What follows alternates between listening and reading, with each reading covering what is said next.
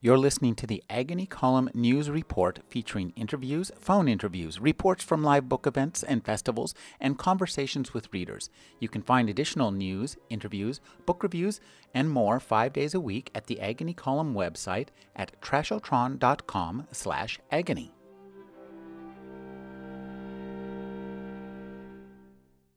Michael Pollan is the author of The Omnivore's Dilemma, A Natural History of Four Meals, In Defense of Food, and Eater's Manifesto, Food Rules, and Eater's Guide. His new book is Cooked, A Natural History of Transformation. Thank you for joining me, Michael. Oh, good to be here.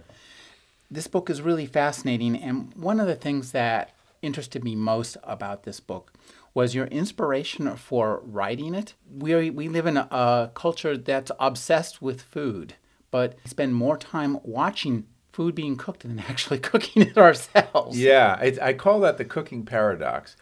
And we do, we're fetishizing uh, food, we're fetishizing cooking, we watch it on television, we go to restaurants with open kitchens so you can see it happening but we're doing it less and less. And this struck me as a as a weird paradox about our, ourselves, and and and was one of the inspirations for doing the book was trying to unpack that. But I realized at a certain point that cooking was different than other things we've stopped doing. Um, you know, we've outsourced sewing our clothing to other people and not look back, or fixing our fixing our cars. We don't watch TV shows about that.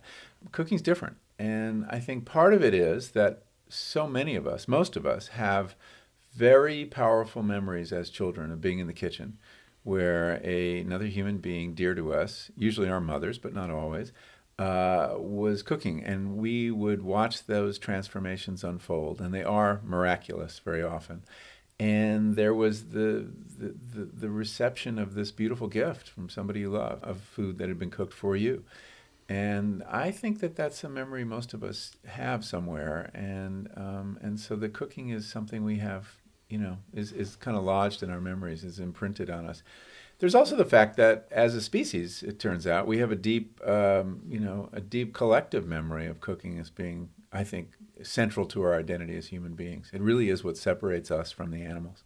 They don't cook, with with one exception we can get to later. But um, that's the Wrangham argument. That's right, Richard Wrangham, uh, the cooking hypothesis, and uh, he's a character in the book, someone I spent a lot of time with and mm-hmm. reading, and. Uh, and he hypothesizes that the, the turning point in our evolution came at the moment when we controlled fire and with fire were able to was able to cook uh, our food. When we did this, we suddenly had um, this this bonus of nutrients and energy that other animals didn't have. Because when you cook food, it takes a lot less energy to digest it, it takes a lot less energy to chew it, not to mention, you've probably detoxified it in some ways. And suddenly, our brains had a new source of energy that allowed our brains to get a lot bigger and our guts to shrink because other animals our size have smaller brains and much larger digestive apparatus to process all that raw plant material that, uh, that they're eating. So it is cooking that made us human. And cooking also gave us the meal because when you start cooking with fire, you're no longer eating on your own, you know, on the run, which is what the hunter gatherer has the freedom to do. You don't have to sit down around a meal if you're hunting and gathering. But as soon as you make a fire, you do. It's a cooperative, cooking is a cooperative uh, venture by, by definition. Someone has to tend the fire, keep it going while someone else is hunting or preparing the food to be, to be cooked. And then you need to figure out a way to share it. And the need to share it leads to rules how to take turns, how to divide, um, who's in charge, and how to, and also how to uh, delay gratification. Because the food's there, you could eat it right now, but it's going to be better if you wait an hour or two hours or three hours. And that kind of uh, governing of our worst instincts happens around the cook fire. And that becomes a civilization. Yeah, because you need conversation to do that. You need rules to do that and that all happens in that meal. And the and the meal is a very important institute uh, institution of our of our species. And and it's sad to watch it in decline which it is. I mean you know we're with the decline in cooking we're also eating together less. And you see a rise in what the department of agriculture calls secondary eating. This is a term i'd never seen before. And uh, secondary eating is eating while you're doing other things and we now spend you know while you're um, in the car while you're working at your, at your desk while you're watching tv anything except face to face with somebody else. And, um, and that's up to 78 minutes a day. This was a trivial number a few decades ago. And at the same time, primary eating, which is the USDA's term for the institution you know as the meal, has gone down. And that is down to 67 minutes a day. So we're spending more time in secondary eating, which is largely snacking on, on our own, and less time in meals. And I think that's a tremendous loss from a social point of view and certainly from a health point of view because the kind of food you eat when you're doing secondary eating tends to be crap. I mean, you know, it's it's it's processed food, it's convenience food, it's cereal bars. I mean, some people are probably eating baby carrots, you know, great. But on balance, it's corporate cooked food high in salt, fat, and sugar and various additives. And that man with a burrito in his hand in a car is more dangerous than the man with a cell phone to his ear. Probably there is there there is the distraction. Although I, I, have to say, texting is probably more dangerous than than eating. Burritos are not a good food for the car. I have to tell you. You mentioned uh, Mr. Wrangham as a character, and that reminds me that for all of the interesting facts you give us and all the stuff you talk about in this book, it is a book, and it's a beautifully architected book, and that's easy to forget when you're caught up in all the stuff that you're telling us. And, I love the way that this book is constructed and written. It's the world's longest cookbook in that it has the most number of pages for per recipe. yeah, there are only four recipes, and, and, and I hasten to tell your listeners that this is not a cookbook in that it doesn't have a bunch of 20 minute recipes. Uh, it really just has four kind of elemental recipes for four different transformations. And the only reason the recipes are there is I, I felt as people watched me learn how to master baking a loaf of bread or making pickles that they would want to know how I did it, and I'd get a lot of email asking for the recipe. So I figured I'd include them in an appendix. They're uh, they're daunting recipes, though. I mean, some of them you know take hours and hours and hours and days, and you know if you don't make them, it won't break my heart because, as you say, this is first a book. I mean, my first interest as uh, as a writer is to delight and instruct and not to argue a case to guilt you into cooking more or even to give you you know how to information even though there's some of it. It's it's a how to think about it more than how to do it kind of book or a why to rather than a how to and as a writer, my first goal is I mean, I know I'm identified now as an advocate on, on many issues having to do with food, and that's fine. And I do a lot of political work on food, but I'm, I'm first and foremost a writer and a storyteller. And I, I love telling the story of what I'm learning about, and especially when it's about these ordinary things that surround us, you know,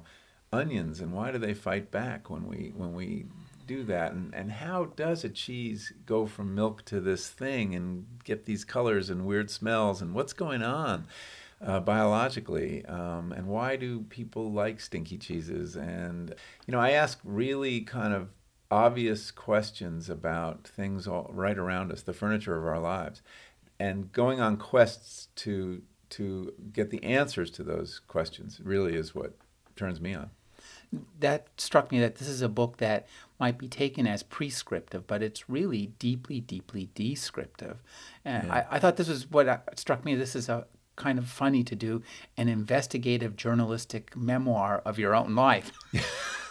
well, in a way, it is. Um, you know, I as I often do, I put myself in this book as kind of an inquiring observer or a delegated inquirer for the reader, and and I do that because. Uh, I feel that the narrative that's available to all of us is, as writers, is the narrative of our education, of our learning how to do something or why something is the way it is. And this is a more personal book than others I've written, I think, or at least that's what I hear from people. And there's a little bit more about my family and, and life at home, because cooking is about a very intimate space, uh, you know, domestic space, uh, as opposed to going out and writing about agriculture and policy and things like that. But I'm in it, you know, it's not a confessional book. It's really just kind of I'm the I'm the hero or anti-hero who's having these adventures and the real heroes of the book are my teachers and in you know the book is divided into these four elemental transformations uh, that I think most cooking can be divided into, regardless of the cuisine or the culture.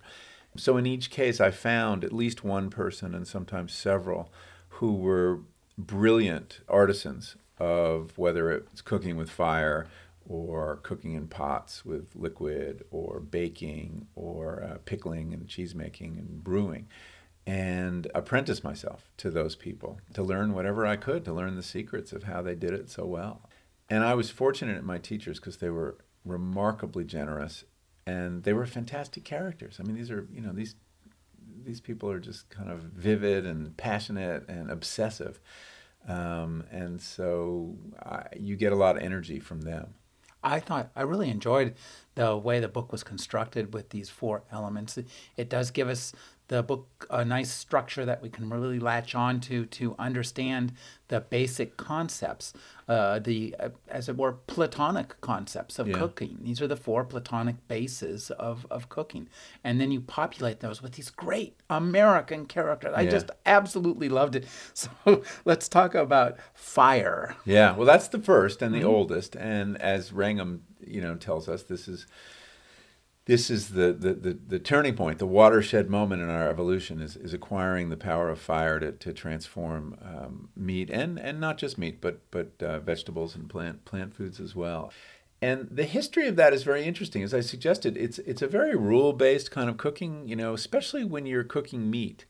For most of history, people understood that this was a big deal and you were killing animals. They were hard to kill. You had mixed feelings about killing them and eating them was a profound engagement with other people, with nature, and with God. And so, usually, um, the eating of meat was was a was a ritual, and presided over by a very prominent person in the community, often a priest. And and in many cultures, the identity of the priest, the cook, and the butcher were the same, same person. Same word in Greek. Is it? Mageiros, yeah. yes, uh, which has magic at its base. I mean, so this is a kind of a key person. It's only in our own time that we can eat meat in a thoughtless, careless way. I mean, really, it just was too rare and too special for most of history. And and we have we have such a long, abstract, opaque food chain that we can put aside what's really going on. But there are still corners of our culture where the, the preparing of meat over a fire is still a really big deal. And the biggest is uh, is in Southern barbecue. So I decided in learning about cooking meat over a fire, this this this first transformation, to go to Eastern North Carolina, and that's where you know. And the culture of barbecue is highly balkanized, right, throughout the South. Every state, every portion of every state, you find a slightly different style and a different set of rules. So, for example, if you're west of uh, Lexington in North Carolina, you're cooking whole you're cooking pork shoulders uh, with a tomato-based sauce. But you go east of that line, and barbecue means whole hog over a wood fire, no sauce, just a little seasoning.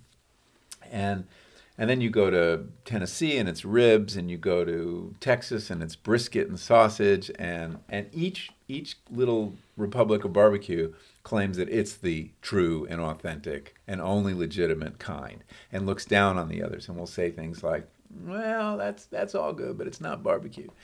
So I chose one, but that I decided was the most unreconstructed, you know, the most uh, elemental, and that was Eastern North Carolina whole hog barbecue, which is a beautiful, remarkably simple kind of cooking. I mean, it really is. The recipe is pig, wood fire, time, and a little bit of salt. That's it, and some apple cider vinegar maybe. And I apprenticed myself to a man down there named Ed Mitchell. He's such a great character. He's a wonderful guy. He's a you know big black bear of a man with a with a white beard and wearing overalls and a hat all the time, a baseball hat all the time, and he's uh, he's very gentle and has a has a kind of profound sense of his role in a in a history, which is the history of barbecue in North Carolina, which is very closely tied to um, the culture of tobacco, actually barbecue really begins in, in this history. I mean, it, it's brought to America from the Caribbean with the slave trade. Caribbean Indians would dig holes and, and slow cook animals over um, a grate of uh, wood sticks uh, very slowly, and they called it barbacoa. Uh, it, although even that may be a corruption, but that's that's the word that, that the slaves brought with them. And they picked up the hot pepper there, which is often a, an element in barbecue uh, in barbecue sauce. Um, but in America, it became something you did when you brought in the tobacco into the um, barns. you had these giant tobacco drying sheds basically and they had slats between every every board so air would pass through. And after you pulled or hung up the big leaves of tobacco you wanted to dry them as quickly as possible so you preserve the uh, the color and the quality. And uh, you did this by building a wood fire and kind of smoking the room and heating it this produced an awful lot of wood cinders of, of, of, of uh, you know charcoal and coals and so you would shovel these out constantly as you were feeding the fire and people thought, well, we have all this burning cinders. Let's let's do a animal. Let's do a pig. And pigs were very common in the South. They had been introduced by the first explorers, actually Spanish explorers, and they were running wild.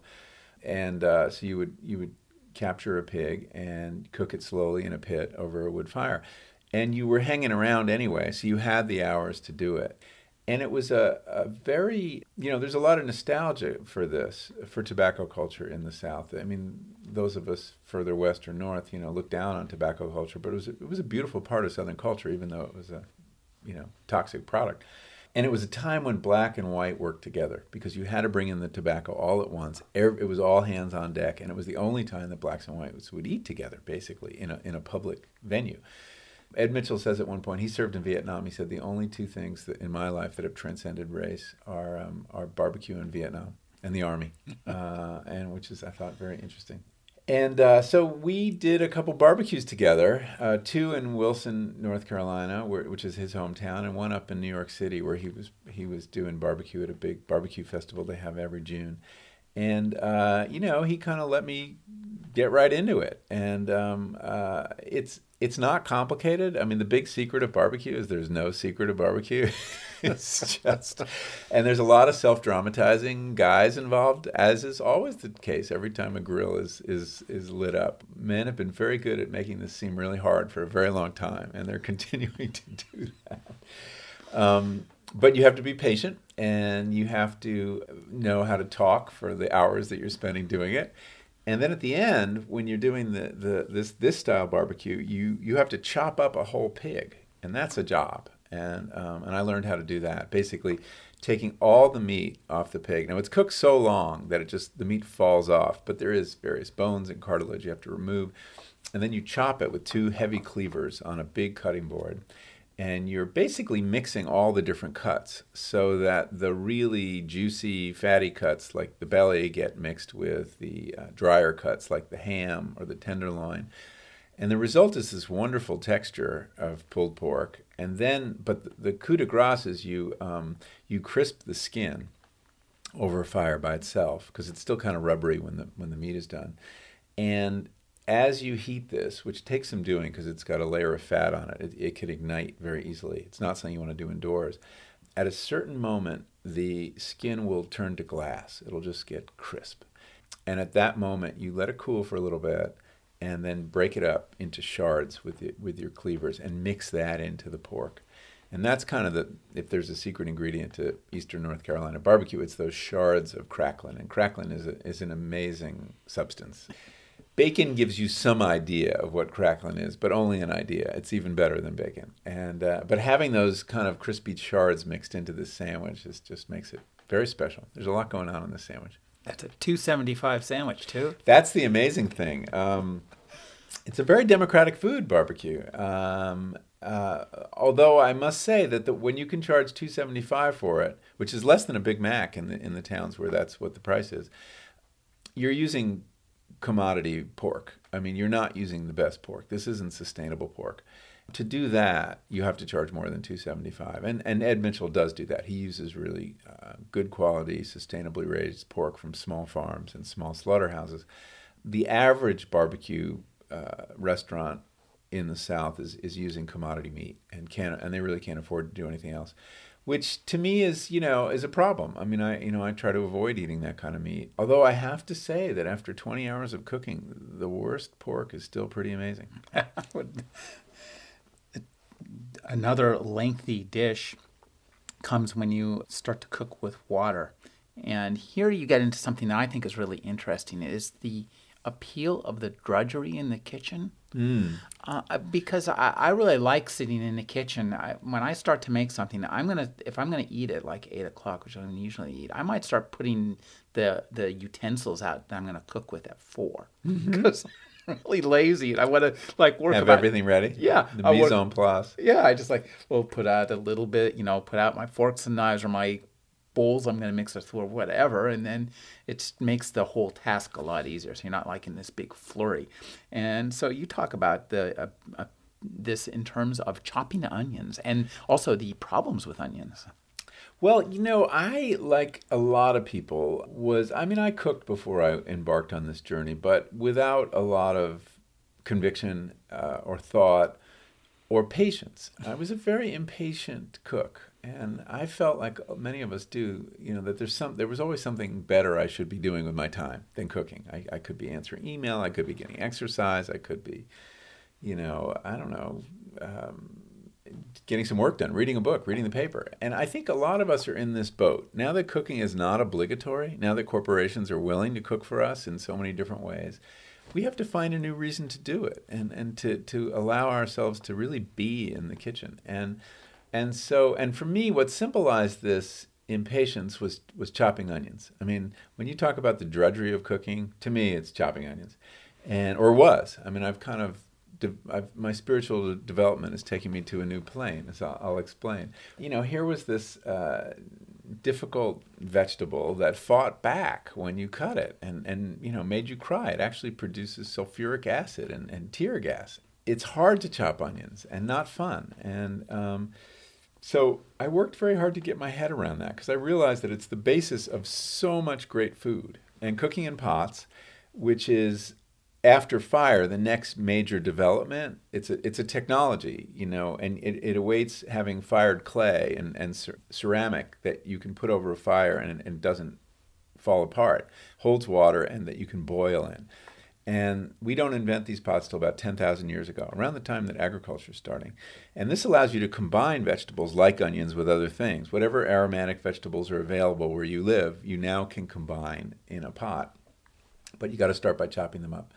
I had a wonderful teacher in the, the water section of the book. Uh, her name is Samin Nosrat. She's an Iranian American. She's a restaurant chef in Berkeley and a, and a writer. And she uh, had been a student of mine at Berkeley. She was in my class. A nice role reversal. Yes, and now I became her. I became her uh, student, and I, I learned a lot from her. But one of her key lessons is that she told me the secret to cooking well is patience, practice, and presence.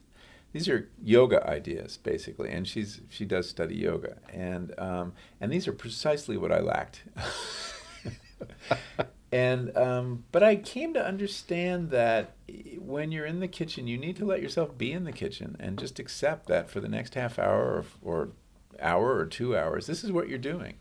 And when you do that, you can enjoy it in a way that you can't when you're divided against yourself. And um, and I kind of like had this little koan I would repeat to myself, which is when chopping onions, just chop onions.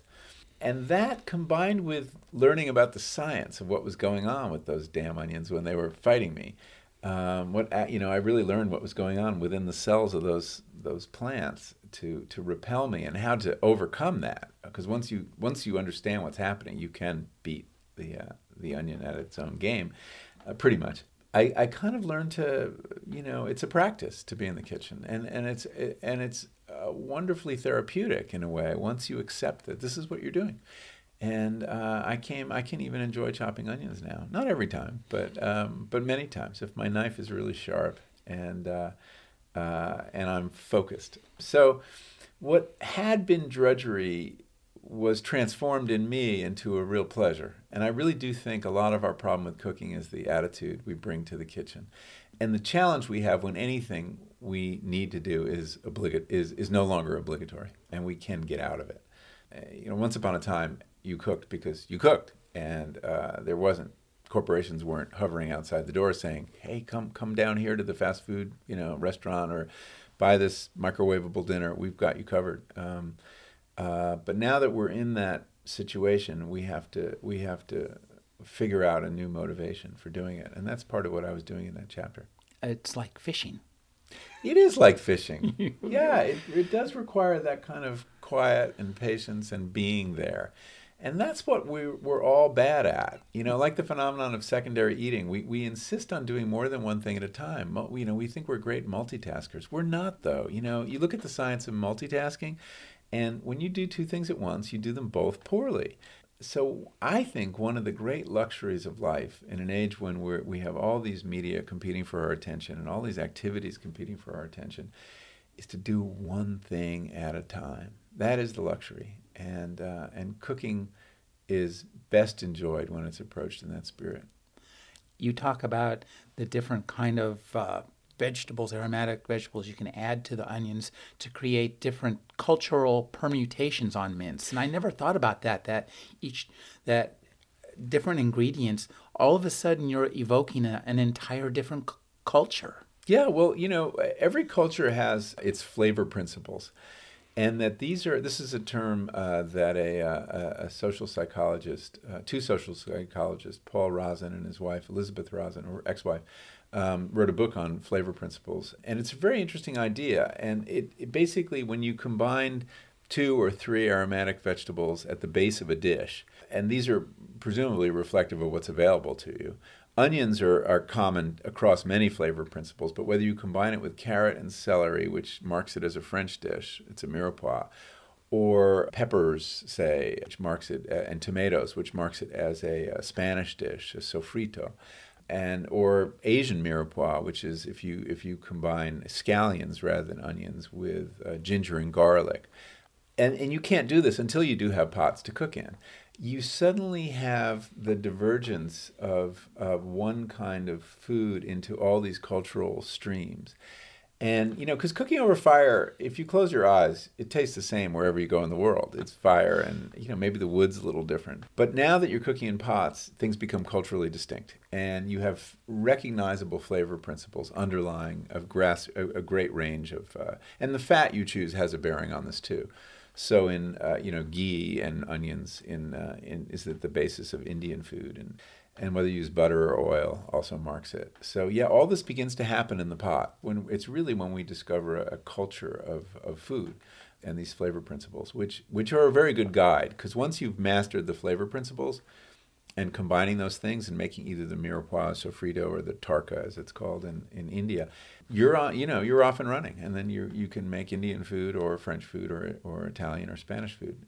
Uh, but it's the pot that allows us to do that and talk about the choice of pots. You you said you yourself you lacked a cauldron. I thought of the Disney the witches. well, yeah, I mean the cauldron is is you know the original pot, and um, uh, you know I had there are pots I remember from my childhood. There was a this turquoise Dansk casserole that my mom would serve us from, uh, and she made stews in and braises and and that pot is is is memorable. I mean, it's imprinted mm-hmm. on me, and uh, she still owns it actually. And I, I, saw it recently, and it's like it really does bring back memories. And there is this idea that this pot sort of symbolizes the family. I mean, you know, the family eats from this pot. It has the history of everything that's been cooked in it, and ceramic pots do build up flavor. And and you know, chefs will tell you that you know a really old ceramic pot imparts qualities to food that you just can't get any other way. And then there's the sharing that happens. You know, eating from the same pot is, you know, a powerful thing too. I, am convinced, now I have no science to back this up, but I'm really convinced that when people share food, they get on the same emotional page in a way they don't if everybody's eating something different. You know, food and mood are closely linked, and there are chemical compounds in food that, that affect our moods in different ways. And we've only begun to understand this. So when you eat from the same pot, you know, that shared dish is a very powerful thing. It's like you're all consuming the same drug, essentially. Well, in a way, you yeah. are, yeah. and you are, and it's true too when people drink together. You know that if they're drinking beer, it's a certain culture. If they're drinking wine, it's a certain different culture, and and food, I think, is the same way. It's more subtle, but but it's there. You mentioned two words, and it's uh, behooves us to distinguish them: stew and braise. Yeah, well, they're both, you know, cooking with liquids in pots. In a stew, you're using small pieces of something and you're completely covering it in liquid. So it's slowly boiling in the liquid, whether that's water or wine or beer or whatever. You can you can stew with all different kinds of things. A braise is a little different. In a braise, you're only uh, filling the liquid to about halfway up the height of the pieces of meat or whatever you're cooking. So you're so part of them are exposed to the air and part of them are submerged in the liquid. And this has a very interesting effect on them. And they're browned in both cases. You brown the, the meat first. But the the top of it and you tend to leave the pieces larger in a braise. You know, you might do whole chicken legs or a whole pork shoulder or whatever. The top of it gets that beautiful caramelized brown color because it's ro- the top is sort of roasting and the bottom is stewing. And you cook at a very low temperature until it's falling apart. And most braise recipes that you see have been sped up. So you'll see if, if a recipe says braise at 325 degrees or 350, don't believe it. That's not a braise. That's cooking way too fast. You really want to do braises at 250 or less. And um, so the top gets this beautiful brown, you know, caramelization, Maillard reaction, and the uh, and the bottom is kind of stewed. And even if you flip it, you get, you're getting much more flavor built up in a braise, I think, than a stew. And you have your since you don't have so much liquid, it's concentrating, and by the end you get this beautiful dividend called a sauce. And you can also put a base of vegetables underneath the braise to to uh, cook with with the um, with the meat. So I think it's superior to stews in a lot of ways. I mean, I, I like it better. It's it's no harder, and it's it's pretty simple. I mean, it really is. It's you know, do your base of aromatic vegetables, say onions, uh, celery, and and uh, carrots uh, in a two to one to one ratio, more or less, diced really as fine as you can bear to do it, and then put that aside. Brown the meat in the pan to build up flavor on the skin, and then put the base of uh, aromatic vegetables back, put the, the meat, if you're doing meat, on top of it, and then fill about uh, halfway up the level of the meat with the uh, with the liquid. And you can use wine, you can use water, you can use stock. I think people don't use water nearly enough. Water wa- water works just fine. There's going to be plenty of flavor. And we I think we default to chicken stock too often, and it makes things taste chickeny, uh, even when you're not having chicken. And then put it in a covered pot in the oven until it's soft and falling apart, which for chicken could be two hours, but for meat could be four, five, six hours. You can use a crock pot too and start it in the morning and go off to work and get home and it'll be done. You can't cook it too long, and it's also fantastic the next day. Um, so when I make braises, I always make too much. And um, if you're going to go to the trouble of making a braise, you might as well get two or three meals out of it. You're a fan of leftovers. It's a great way to cook. You know, leftovers are the key, I think, in in a in a time when we're all so busy and work such long hours. Leftovers, which need a big better word, I think. Uh, they need a whole actually public relations campaign. But yeah, I think the key to cooking strategically is making uh, doubling up on what you're making. So if you are roasting a chicken on a Sunday, do two. You know, it's no more work. Uh, it's no more pots to clean. And then you have the basis of another meal. You can have tacos, or you can make a soup with the second one. And same with the bread. in front of the refrigerator at seven in the morning. That's right. Well, there's that too. But you know, if you start the week with a couple meals that are essentially done mm-hmm. uh, already in your fridge or your freezer, you're in very good shape. And you know, because there are going to be nights where you're only going to have 20 minutes.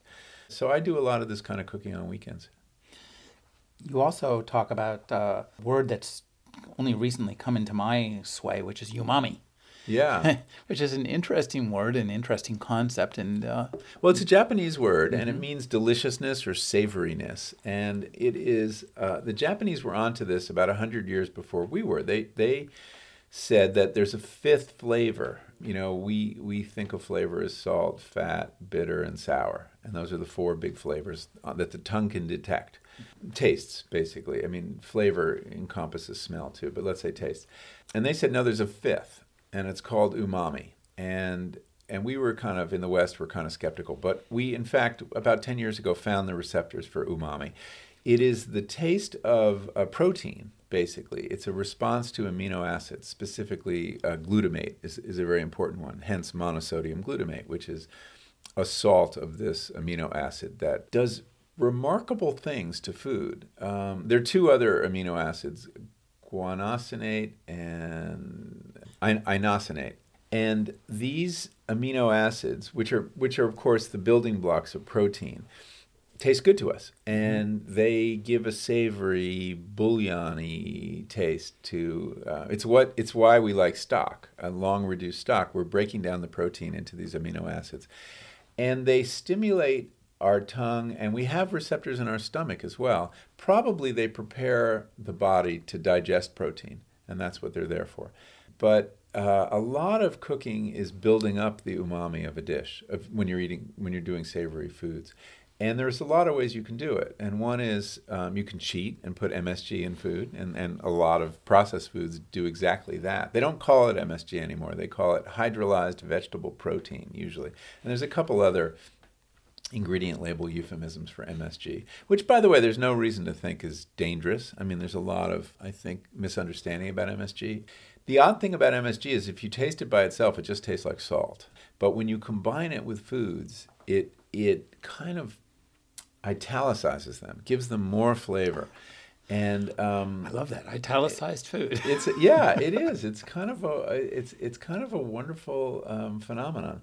But the, the the other ways to get it are you can use kombu, uh, dried seaweed, dried kelp, uh, mm-hmm. which has a lot of, of glutamate on it, or you can make a, a dashi, which is a Japanese broth that's made with kelp, and there's a recipe for it in the book. Kelp, uh, bonito flakes, katsuobushi, it's called and a dried shiitake mushroom. And it's very fast. You can make it in like five or 10 minutes.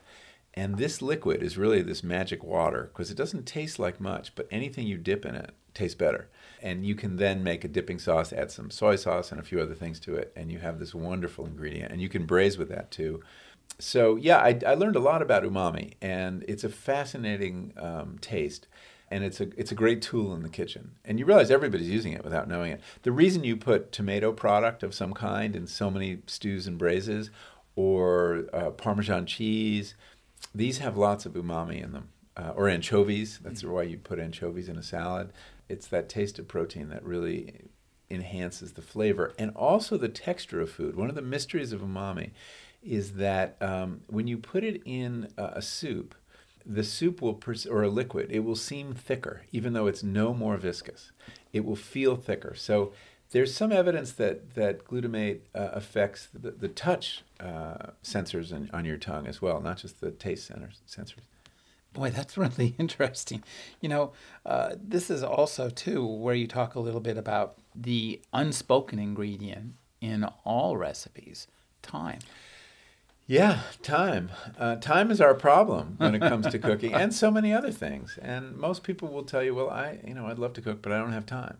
And you know, we do work way too hard, and uh, you know, in this country, and our hours are way too long. There's no question. And you know, way back when, our um, our labor movement made a, a conscious choice, or may, may may have been an unconscious choice that we we fought for money. Um, we didn't fight for time and compared to Europe, uh, where the labor movement fought for time, and they have shorter work weeks, and they have very good leave policies. And you know, in Northern Europe, you can uh, you can ta- you can go to three quarters time for the first eight years of your kid's life, or or a couple can share a job, or you can share a job with somebody else. There are all these very civilized ways to manage time, with the result that people there cook more than we do, and with the further result that they have lower rates of obesity. We know that cultures that still cook at home have lower rates of obesity. There's no better predictor for high rates of obesity than industrially prepared food. So, but we all need to make a choice as to how we spend our time. We don't spend it all at work. We do have, you know, five or six hours of leisure um, every day. And then there's sleep, of course. So, how are we spending the time we do have control over? And I think everybody needs to, you know, do their own inventory and decide, am I satisfied with the way I'm spending it? We make time for the things we deem important. We always did and we always will. And we've all found two hours a day to be on the internet now, outside of work. Um, where did we find those two hours? Well, we took some of it from television. I think we should take a little more from television and spend some of it in the kitchen. You know, we get to the gym because we know it's important to our health. We get to the yoga class because it's important for our sanity. My argument, to the extent that this book has an argument, is that cooking is as important to your health and as important to your sanity. And it's a really rewarding way to spend a little bit of time. And but this is not an argument from, uh, you know, it's not. A, I'm not trying to lecture people into the kitchen. I'm trying to entice them into the kitchen by by reminding people of what a satisfying experience it is. We're in a trap here where we feel that anything that can be done by the market is work, not leisure. So anything you can outsource, we should outsource.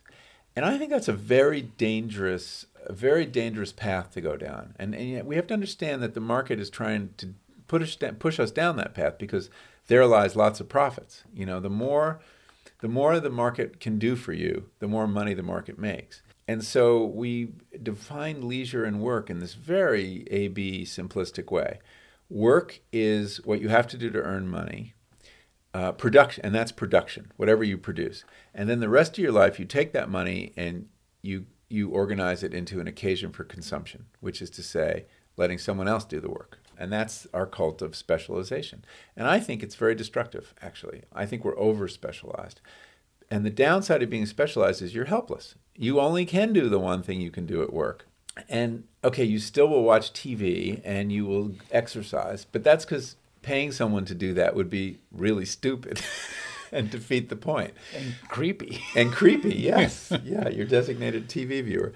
But but production is enormously satisfying and taking back control over some forms of production in your life, making things, providing for yourself, for your family, by growing a little food, by cooking. These are very rewarding things to do. And and you could do it in other things. You could decide, well, I'm going to make my own shoes or I'm going to, you know, grow grow my own food. But the thing we're all ready to do because we have the means of production is cook. We all have a kitchen. We have that factory where that could take place. And most of us are letting it go unused one of the things you talk about, and I too shared this fear, is the fear of making bread. I just thought, oh my yeah. God, I I was so intimidated by bread. I mean, it seemed like the rocket science of cooking. You know, you needed you needed a scale calibrated in grams. you know, you had to get into the metric thing. I just didn't think I could do it, and it seemed like it was super precise, and that uh, I like things that have a, a big fat margin of error. That's why I like gardening. You you know, it's hard to screw up in the garden compared to carpentry, which I you know I wrote a book about architecture and you know you gotta measure twice, cut once, or you're screwed. And that just didn't have enough play for me. So I thought bread was going to be like carpentry, but it's not, as it turns out. There's a lot of give in making bread. And I got to a point pretty quickly where I, you know, kind of threw out my recipe books and did a lot of it by feel um, you understood the texture you were looking for. You acquire a muscle memory for when bread is sufficiently billowy that it's fermented. And uh, it's a very sensual experience. It's not a rational experience, um, it's deeply sensual. And the way you bake bread, basically, once you've mixed your flour and water in your starter, is uh, essentially just feeling it every 45 minutes or so and turning it and, and, and watching it evolve. And I found it incredibly satisfying. If you work at home, which I do for the most part, it's very easy to weave baking bread into the rhythms of a day. You know, you, you're wandering down to the kitchen anyway every 45 minutes or an hour, and you can just turn the turn the dough. You don't you don't punch it down, and it's not that's not how you really bake good bread because your your dough is too wet for that kind of stuff. You just reach your hand under it and turn it once, and maybe taste it and smell it and see where you are to me, there's still nothing more satisfying than than um, you know opening the oven and, and seeing what happened, the, the magic of the, the, the leavened bread and and the color that it takes on and the smells that it fills your house with.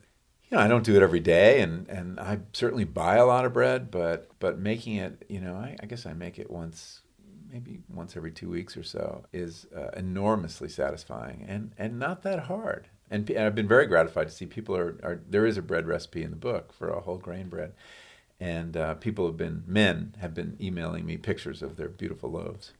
And this is and this is part of the culture of baking. It's a little like barbecue. A lot of self-dramatizing men.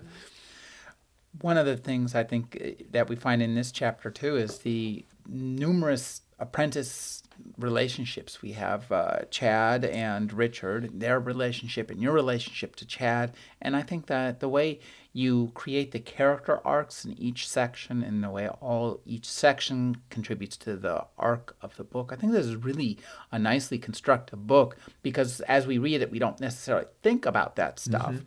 But at the very end, you you've been cooked by this book, yeah. as it were.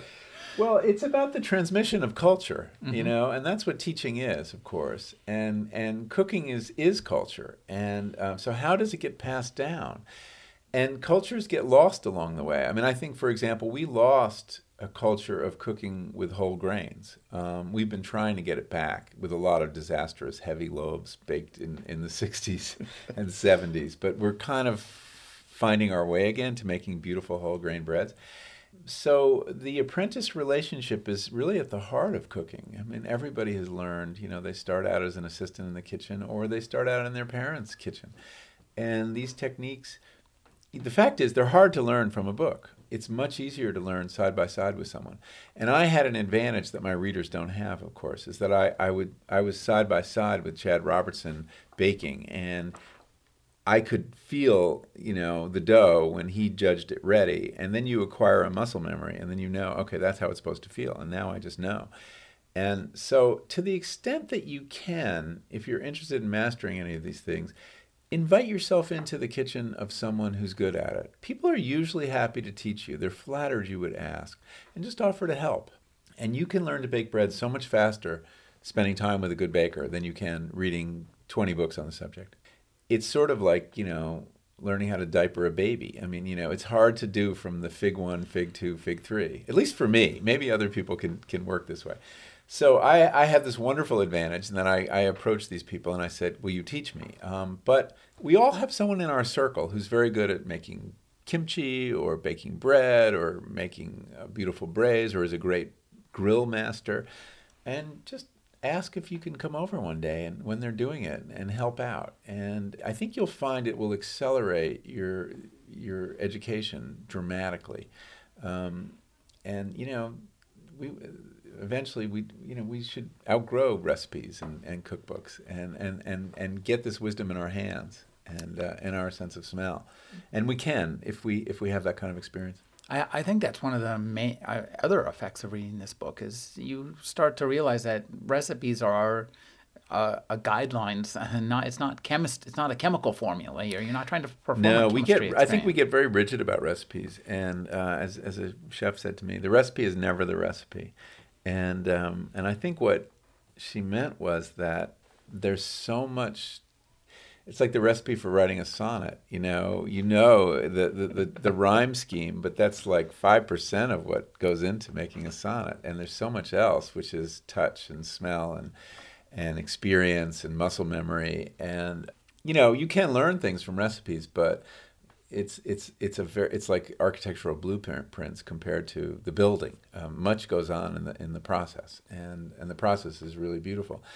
That said, you know, I, I did publish four recipes in this book, and I work really hard to make them accurate. And it's some of the hardest writing I've ever done to really include everything. Wow, that's interesting. No, it was, and and I had more editing. I had a recipe tester I hired because I didn't want these recipes to to you know get people into trouble. If you're going to put you know that many hours into making a a braise, it better work. So my recipe tester, who's uh, you know wonderful, uh, very experienced cook, she would cook it and say and say, well, you never mentioned this, but you know you have this ingredient, but you actually never put it in. so there was a lot to learn, and I haven't had any complaints on the recipes yet. So, knock on wood.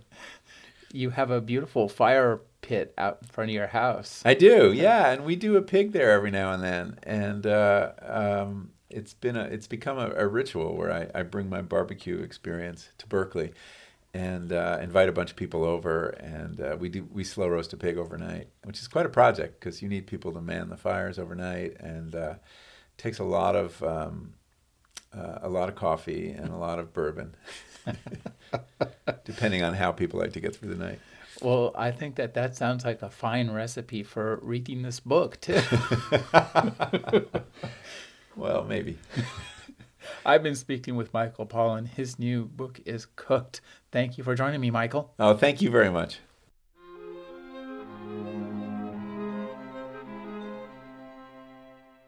You're listening to the Agony Column News Report featuring interviews, phone interviews, reports from live book events and festivals, and conversations with readers. You can find additional news, interviews, book reviews, and more five days a week at the Agony Column website at trashotron.com slash agony.